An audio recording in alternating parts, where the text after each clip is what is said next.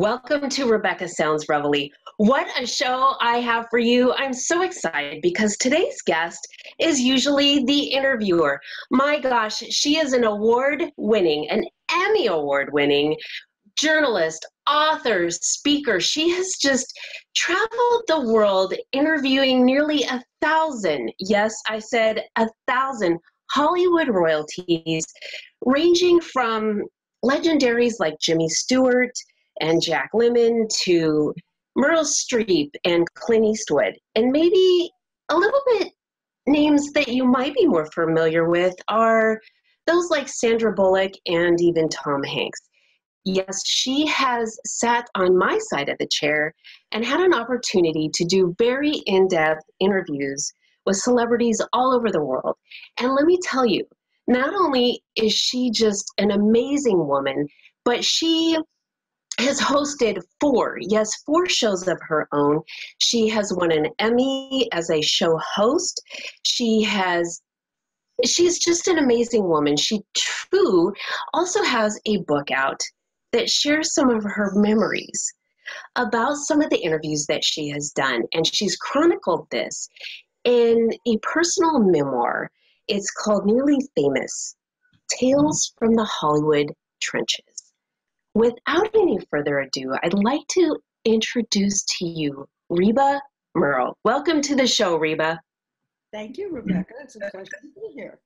I am so excited because you are an absolutely amazing woman who has just done it all, touched the lives of so many people, and then also been the person to bring out the lives of so many that nobody thought they could touch. You never thought you'd be able to get to know people. Tell me a little bit how you got started. What was your journey into where you are now? It's an interesting story, and I won't go all the way back, but I'll go back to my television days. I had always done commercials because my husband, who worked in computers, they used to move us every two years. And every two years, I would start over in another city and I would go out and do commercials. Mm-hmm. And when we ended up moving from London to Los Angeles to Phoenix, Arizona, I said to my husband, I think I'll go out and get some, start doing commercials again. And he said, fine. And I got a commercial within weeks because they're always looking for a new face. And I did the commercial and I came home and I said, they made me sound stupid. Now, it's an interesting time because it's the 70s and women were speaking out like, mm-hmm. I don't want to come across as, as some cutesy being stupid. That's how I felt. So I announced at the dinner table that I would go get a talk show and be responsible for my own words. And once the laughter died down, I actually did. Uh, there were only five television stations at the time in 19- 72 slash 3 because it took me a while. We didn't get back from London until 1972, so it was on the heavy side of 73. And uh, um, every television general manager or program director that I met gave me all kinds of advice, and I decided to take it. But nobody wanted me. I was really surprised. So, what did I do? I put together a program for remember, Phoenix was a convention center, so it was easy to get uh, speaking jobs for women's groups at conventions. Okay. Or country clubs, either one. And I put together a program called Here's Egg on Your Face. And I wore all my designer clothes from London and ended the program by putting egg on my face. And they were all homemade skincare recipes that I got from my very fancy neighbors in London who didn't buy creams like Americans did. And when oh, I, I love it. had a fancy neighbor, she was the mistress of a Greek ship owner. Pretty fancy, okay? I love it. And so the thing is that then I went and told the, the newspapers that I was doing this. And I was really, and I have to tell you, lucky, is that the fashion editor of the uh, Republic. I think it was the Phoenix Republic. It's a big, whatever the biggest paper was, because it's been a while since I've been there. decided that she really liked me and did all kinds of write ups. And every time I did something, she wrote about me. And then I just kept going back to those television men, and soon it whittled down to only one. And he said something interesting to me. He said, Not yet. I don't know if you've ever looked at a yet. If you look yes. at it, it's a Y E T. And I realized I could bump that T and put an S in. That's and right. That's right. It is not a no. It is not a no. And so I drove him crazy once a week for nearly a year. but and I can't believe that I did it. But I just kept going back and he kept saying not yet. And I figured, okay. And the truth of the matter is I don't know this. What I tell you is what the truth is. The truth is the National Organization for Women were going to picket the station because they did not have one woman on the air in 1973. Now, he didn't tell me that. He said, I will hire you for four weeks. Okay. Which he did, but he watched my first interview. I asked him, Mr. Burton Liddell, there are some men you remember. I asked him if I could uh, do an interview on tape before the show started, which was not going to it was uh, it was about two weeks before the show was actually going to start but the set was up and he said yes and i interviewed Françoise Gilot. I will tell you who she is or maybe i should just tell you my first question. I read her book and she gave me all the answers and i said to her you have slept with two of the most famous men of the 20th century and you're French. Are you good in the kitchen? you did. I don't know if you're aware of how French women laugh, but it's very haughty. of course not. The truth of the matter is, the two men, she was Pablo Picasso's mistress. And when I sat down with her, she was married to Jonas Salk from the polio vaccine. Oh, wow. This is amazing. After that interview, he hired me for eight weeks. And the truth of the matter is, I stayed for nearly three years. And I learned. I learned how to do a talk show. I figured if I just had a clipboard, I could do it and, and asked incredible questions because I always love to do research. And mm-hmm. research has been my ally in everything I've done. But interestingly enough about Phoenix, one of the guests I had very early into the run of the, of the show, which was called Reba, how clever of them. It was only on once a week, and I was being paid $25 for that show. Uh-huh. I, I was working on television. But one of the guests that came was Hugh Downs. His, that he was doing 2020 with Barbara Walters, but that wasn't until Friday. So on Saturday, he would fly to Phoenix and stay until Thursday. Okay. So I had him for Wednesday and he came in and I had these incredible questions because I had just read everything about him. And all of a sudden, I didn't think he was giving me incredible answers to my incredible questions. So I put down my famous clipboard and I said, Teach me how to interview. And he did. This is fantastic and you have carried this with you everywhere. All of the things that you've learned, you have an Emmy from this. Not only that, but your all of your interviews have now um, become digitized or being digitized. It's airing your your interviews are being aired on Night Flight every Friday night. Um, this is this is huge, and I don't know of anyone, Reba, that with all of the things that they have done in journalism has reached what you have done? Well, I reached it in a very strange way, and I'll tell you why. Uh, from that show on ABC in Phoenix, it was once a week. Then they gave me five days a week. And then they replaced me by black and white cartoons because I was too expensive. So I get a what? I, get, yeah, I get a job I get offered a television show in San Diego. And it was probably the biggest thing I had ever done in my life. because my husband said to me, You can't take it. And I said, You don't own me. Uh huh. And I took the show. And, and I thought I was doing a really good job because my son, first of all, I had a housekeeper. My son's best friend lived next door. We had a big swimming pool. I didn't want to uproot him. And I also Mhm. thought that he would be better off getting close to his father because I was the carpooler. I mean, because I worked in television, it didn't mean that I stopped being the mother. I cooked dinners every night, I carpooled, but I was doing a morning show, you know, from eight to nine after Good Morning America. Because remember, Right. I Good Morning America live. From, and so I took the show in San Diego, and it really taught me a great deal.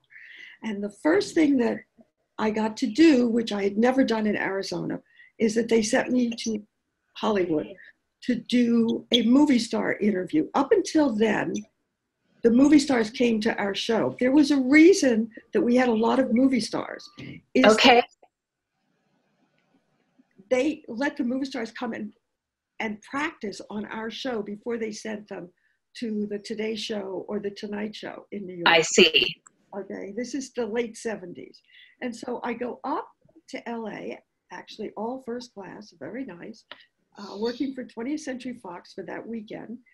And I do the interview on the for the first time, and it was scary because it wasn't my home base, but I did it.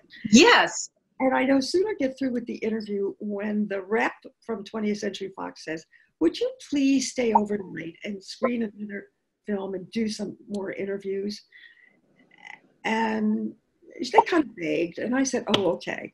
And so I went to see the movie that night, and I didn't like it. I thought it was a kid's movie. I never heard of the actors that were mm-hmm. on the interview, and I had no research only what the studio gave me in their production notes. And so I sat down with Mark Hamill, Carrie Fisher, and this guy named Harrison Ford for the film Star Wars. This is how strange life is, Rebecca. Those interviews had no right to, to survive from that length of time. They were shot on film, Okay. which was very different. So I came back to my show. I gave it to my director. He converted it to video, gave me back the tins, and I packed it away in a grocery bag. 20 years later, only one interview survived, and that was Harrison Ford. That's interesting. Now, I noticed you haven't looked at your watch to see if I'm boring you, but that's what I did. He was so boring. Good looking. You're kidding me. I- You're kidding me. I wouldn't expect that at all. I did something I've never done on an interview. I looked at my watch on You did because I was bored. I, I I cannot. make, I make up for it. I do interview him again a few times. I mean, quite a few times. When I come to Hollywood, I do interview him again for Air Force One, and both of us were different. I was totally polished by then. So I know what you want to know is how did I get to Hollywood? Because that's what everybody asks me, and it's very simple. The CBS show that I was working on, that I loved and would have spent the rest of my life doing, hires me for my age and told me that I was too old to be on television. They were the best words in reality that they could have done because they hadn't told me that, I had to look at my options. How could I still do interviews and grow old? And no one would know that I'm growing old. Well, Reba, I think this is during a time too when it was not with affirmative action the way it is now. No, there was what I'm going to tell. First of all, I Mhm. I really could have sued. I have to tell you that. But everybody that sues on a local station, they might win the first round. But I wasn't working for a simple television station. I was working for a group of television stations, and this happened to be just one that they owned. And what happens is that most of the women that had sued before me lost on appeal. Uh huh. And I decided I would become a blonde instead, had a little face work done, and started over. Well, and when people do that, and I and I don't mean to downplay this in any way, when you're standing up for your rights, you end up sometimes ostracizing yourself from whatever uh, profession or whatever you're shooting after because people are afraid of you after that. So I understand so what I, you're saying. I zipped yeah. it. That's it. And a lot of women have done that in a lot of different arenas simply because they don't want that or they don't want the stigma coming along with that. So this is amazing what you've done. Well, it wasn't sex. Okay, it wasn't No. The women that that get hit on and and that and I know what that feels like because when I get to LA, that's the first thing that happened to me. I'm 47 years old. The first job interview, which I would have been so grateful to get at a major, major studio, which maybe I shouldn't give their name yet. Um, he said, he looked at my interviews from CBS and he said to me, I can give you all the interview work you can handle. He said, and all you have to do is, should I say what he exactly said? Ooh. Well, there's no bad words. It's just a position. he said, you "Oh have to, no, you have to go down on me three times a week." He did not. But the truth of the matter is, I thought it was a joke. I didn't think people talk like that. I laughed, and I figured that was it. I figured my laughter was the answer. And he called a week later and said, "What are you planning on working at?" And it's Fox at Fox. And I knew that it was the code word for sex. And I said, no, thank you. He blackballed me for eight years. I never worked at Fox for eight years. What a challenge, though, because trying to break in without breaking your morals is tough for a lot of people because they really are striving, and a lot of people compromise that, and you didn't. And look at what you have done. You are such a successful journalist and you've done more because you're known for your work in other arenas aside from interviews. Your work for ransom um, uh, just a lot of other work. You've got what 31 credits to your name with things that you've done in hollywood in addition. I do you can see i never look at what i've done i don't I, I didn't even know how many interviews i had done i'm working on a new book and it was really based on we're going to actually show the transcriptions of these interviews, including the 1977 one with Harrison Ford. And so the truth of the matter is that when the publisher said to me, How many interviews do you have? I didn't know. And then I came back and I told him. And he said, Pick 30. And of course, like a mother, I picked 44 because I couldn't let go. I like this one. No, I like this one. I love it. So the two Harrison Fords will be in my two favorite. Uh, but the thing is that don't paint me as a, an angel, okay? Because I'm not. No. It's very, very difficult in the 80s in Hollywood. Women mm-hmm. had power, and the few women that were working didn't want to share their power with another woman. I'm very grateful that it was men that helped me, and it was split between gay men and straight men. Mm-hmm. They, they didn't feel threatened by me. The women did. I don't know why. This is all I wanted to do. I didn't. You know, Reba, I think in some ways that still holds true, especially women that are in male dominated positions. Um, professions. Whoa, where did that come from? And so um, I do think that that still holds true. Um, but again, you still rose to become so good at what you did, you became syndicated in 60 countries with what you. It's because of what I created, not the interviews. It's the concept that I created, which I owe to CBS for telling me I was too old. I Interesting. This is what I did, and this is what made me nearly famous. I would get the interview from the studio. The studio would pay me and set up the time. I would put together the production crew, I would put together the editing, and I would deliver a three minute package. But the, the, the three minute package had a deal attached to it. Two okay. with American stations first is that they had to front the interview, not cut themselves in. They had to say, recently, we caught up with Meryl Streep. recently we caught up with Harrison Ford, whatever the name was. I see. Okay. Their voice where mine was. They had to promote it. They would offer exclusivity, and in exchange, they had a guarantee that they would run this three minute package. No one had thought to do that.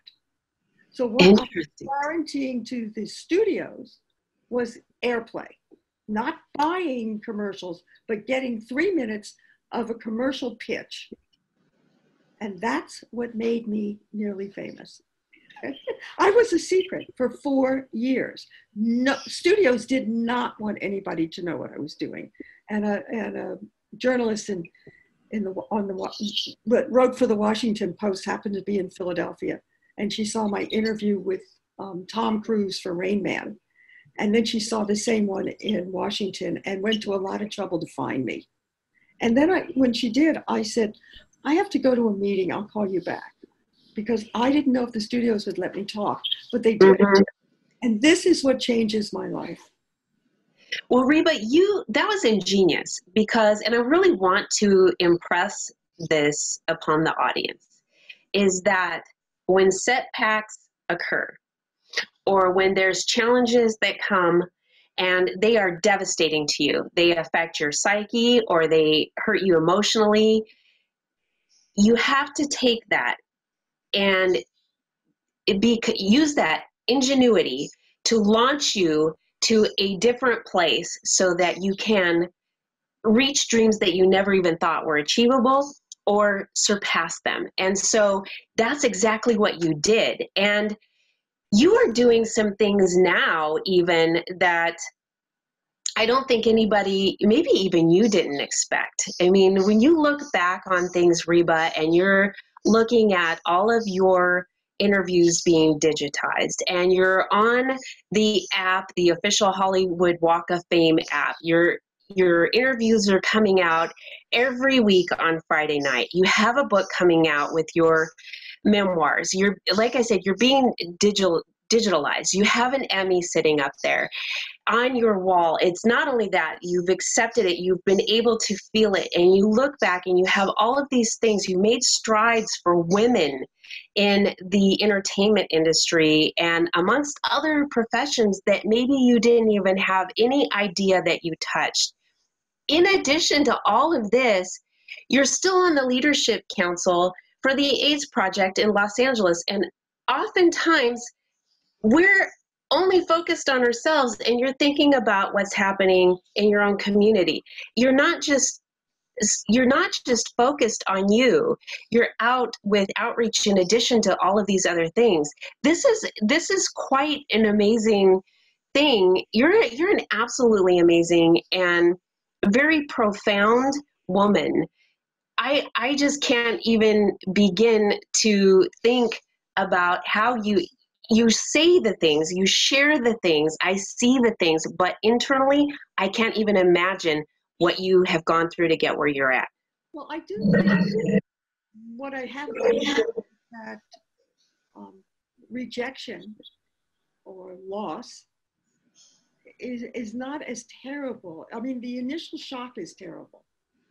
I know the initial shock when they fired me from the Phoenix five day a week show I figured I would never work again. It got a lot easier when they fired me from CBS. And then I did another show for where I won the Emmy was for Cox Cable. And they fired me too. They fired me for my mouth. Okay. They didn't fire me for my age. I don't think they cared. And, and then after that, six weeks later, I win an Emmy in for the guy who fired me. But the truth of the matter is, it isn't that. Looking back, it was that I was 47 years old and nobody wanted me. I'd had 18 rejections and I had been fired from every television show. But this is how I looked at it. I knew I was a good interviewer. That's all I could do well. I'm not going to lie and say I can cook and I can dance and I can. I can't. I'm a good interviewer. How could I take the one skill that I know I could do and figure out how to market it or earn a living or use it, whatever word you want to put into the sentence. And the truth of the matter is, it was coming up with never seeing me ever again and doing all the work. Mm-hmm. I think it, um, I knew it was going to work. I knew it was going to work because I had been, I'd done enough local television to know that all these shows don't always get a one-on-one interview with a movie star, even though right. they're promoting their film. And so it was the access because I was in Los Angeles, and it was what I knew about local television, and I put it together. So I knew if I if I got a chance to get to the right people, that this would work. Getting to the right people was a story in itself. I called every studio, every studio that kissed the ring because I was working for CBS, wouldn't even return my calls. Okay. But I refused to give up. I kept networking and networking. And there's the next thing I learned. You don't have to buy, you don't have to pay a lot of money to go to these big fancy um, conferences hoping to meet somebody. I went to every free thing that was offered out here in what I was looking for, anything that they offered. And I just kept meeting people. And eventually somebody said to me, when I said, This is what I want to do, um, said, You know, I'm going to take you to a man that might be able to help you. And he did. Uh, I worked for Andy Keene on three movies. Um, I worked on The Natural with Robert Redford. I worked on Harry and Son with Paul Newman. And I worked on The Stick with Burt Reynolds. You have to understand something. This is coming off of nobody wanting me.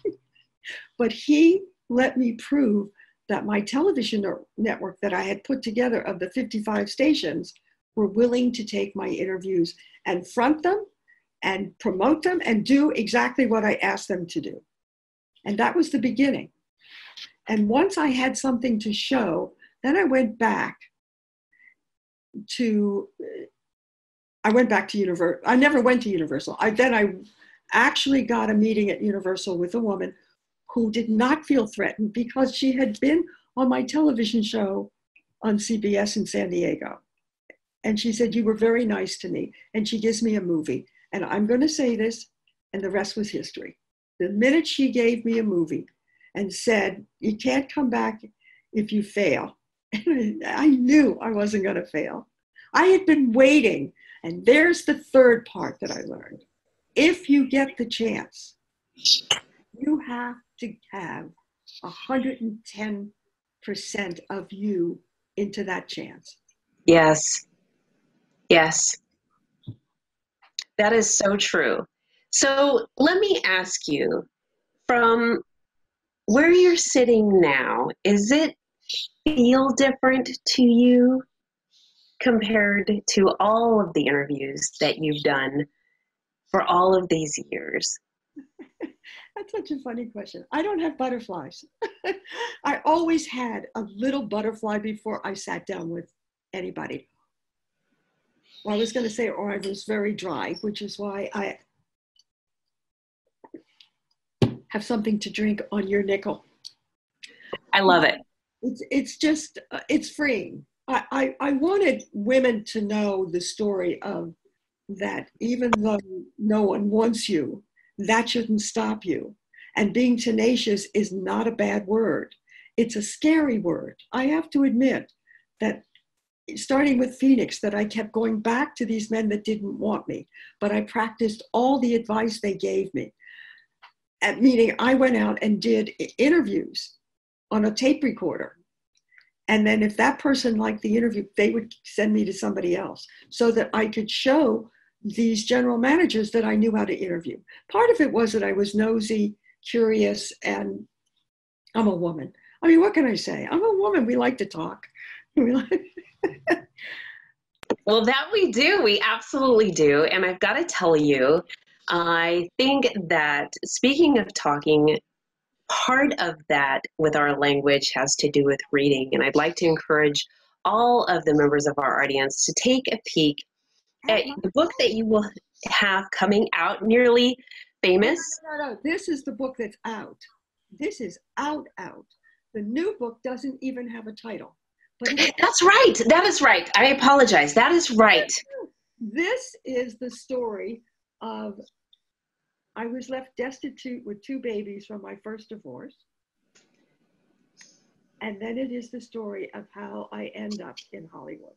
And then some of the uh, interviews, they're not, they're just my comments about the people I interviewed, the bad ones, the good ones.